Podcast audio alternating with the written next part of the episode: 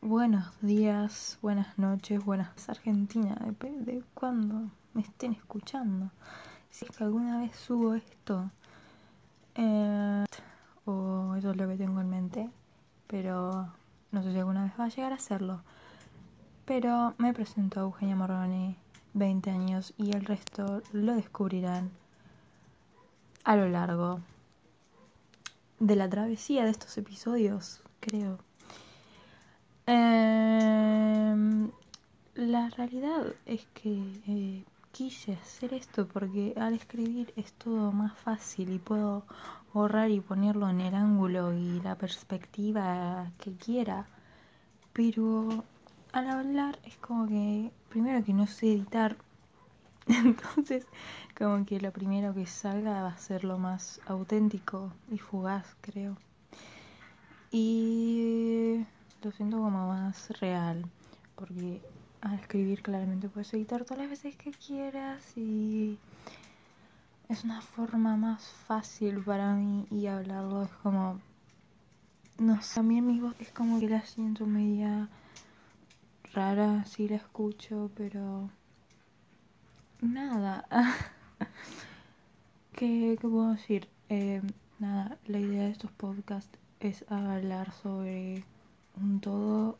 Eh, actualmente estoy muy en el mood de todo lo espiritual, si se podría decir.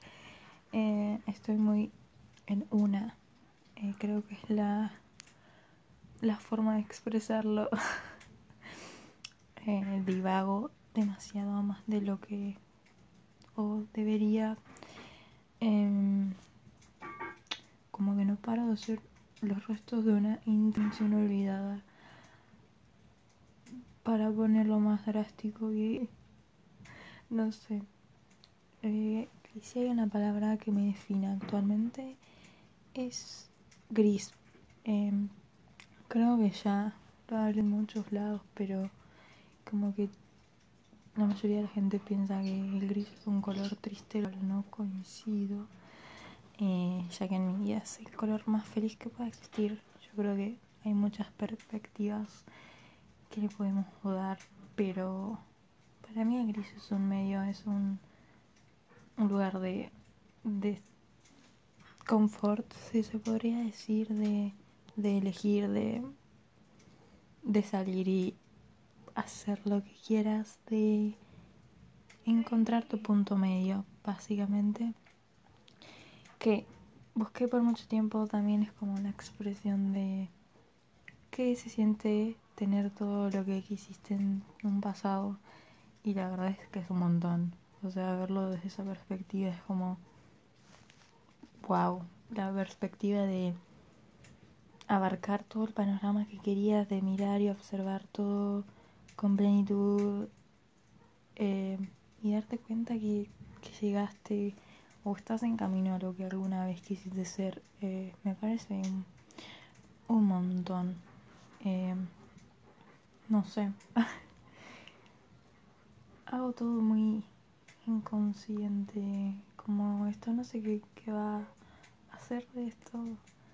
Si, si decido alguna vez subirlo y en realidad estoy grabando bastante, como que no estoy llegando a ningún punto, pero qué sé yo, es como...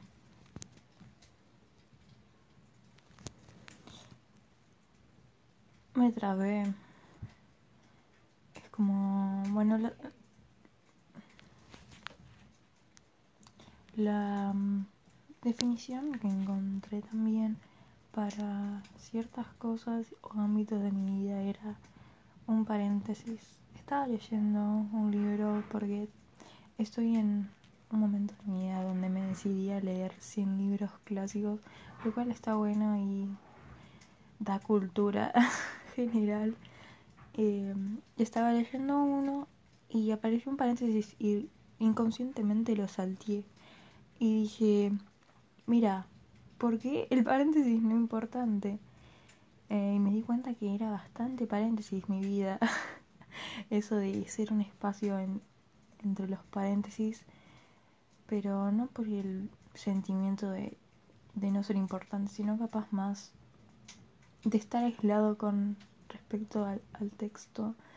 Em, y nada, también es como que sin un paréntesis no cobra sentido el resto de, del texto, entonces es como que realmente me puse en un en un paréntesis de aislamiento, pero que yo solo entiendo, que yo solo entiendo el resto del mundo de la perspectiva, no sé. Eh,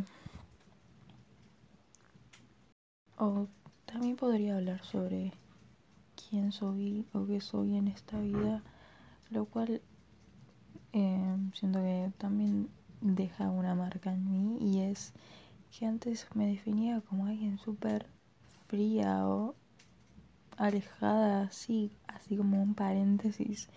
Y ahora siento que, que realmente nada que ver, que nada más fue una coraza que puse entre el mundo y yo, porque realmente no quería que el mundo forme parte de mi vida, lo cual mucho que desear, pero ahora realmente sé que no tenía nada de eso adentro, sino que era la coraza que, que había formado para que nadie me viera, básicamente, sino que soy una persona súper emocional.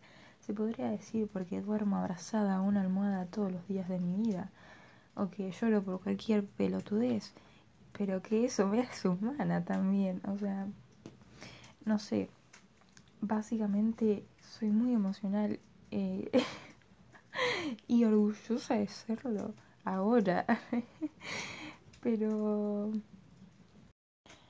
también se podría hablar de mi vida en una perspectiva de que no tengo un presente, sino que lo hablé muchísimas veces con mi psicóloga y es que realmente mi presente no existe porque vivo en un futuro del que me preocupo, del que realmente creo que es real y que es tan incierto claramente porque todavía no pasó y claramente no sé ni si va a pasar, pero a veces se torna muy real y te la crees y crees que el futuro te va a llegar y, te va a pisar los talones y no te deja concentrarte en lo que está pasando. Muchas veces eh, me ha pasado de estar ya fuera sola eh, con mi familia o con amigas y realmente estar entre comillas ida porque está en otro lado, o sea, en otro mundo, si se podría decir. Y, y se iba a pasar todo el tiempo por estar pensando en, en media hora me tengo que ir porque tengo que hacer esta cosa, tengo que hacer lo otro y ¿quién mierda me apura? o sea, cuando realmente uno entiende que nadie lo apura y que la vida no se trata de llegar, sino de disfrutar el camino, diría mi gran amiga Dul. Eh, la verdad es que cambia mucho en las perspectivas de las cosas, que no siempre es llegar, porque realmente te perdes todo el camino, toda la vista, aunque suene patético decirlo, pero es la realidad. Eh, llegar nada más es capaz te da emoción en el momento, pero después decís, ¿y qué pasó los últimos 30 minutos de mi vida, los últimos meses de mi vida, si solo estaba pensando en llegar a este punto? Me da satisfacción, pero ¿a qué costo? o sea, me perdí todo lo anterior y realmente no sé qué tanto valga la pena. Así que nada, se da por finalizar el primer podcast diciendo, vivan en el presente, no hay que llegar a ningún lado, vayan a terapia y, sean felices. Bye.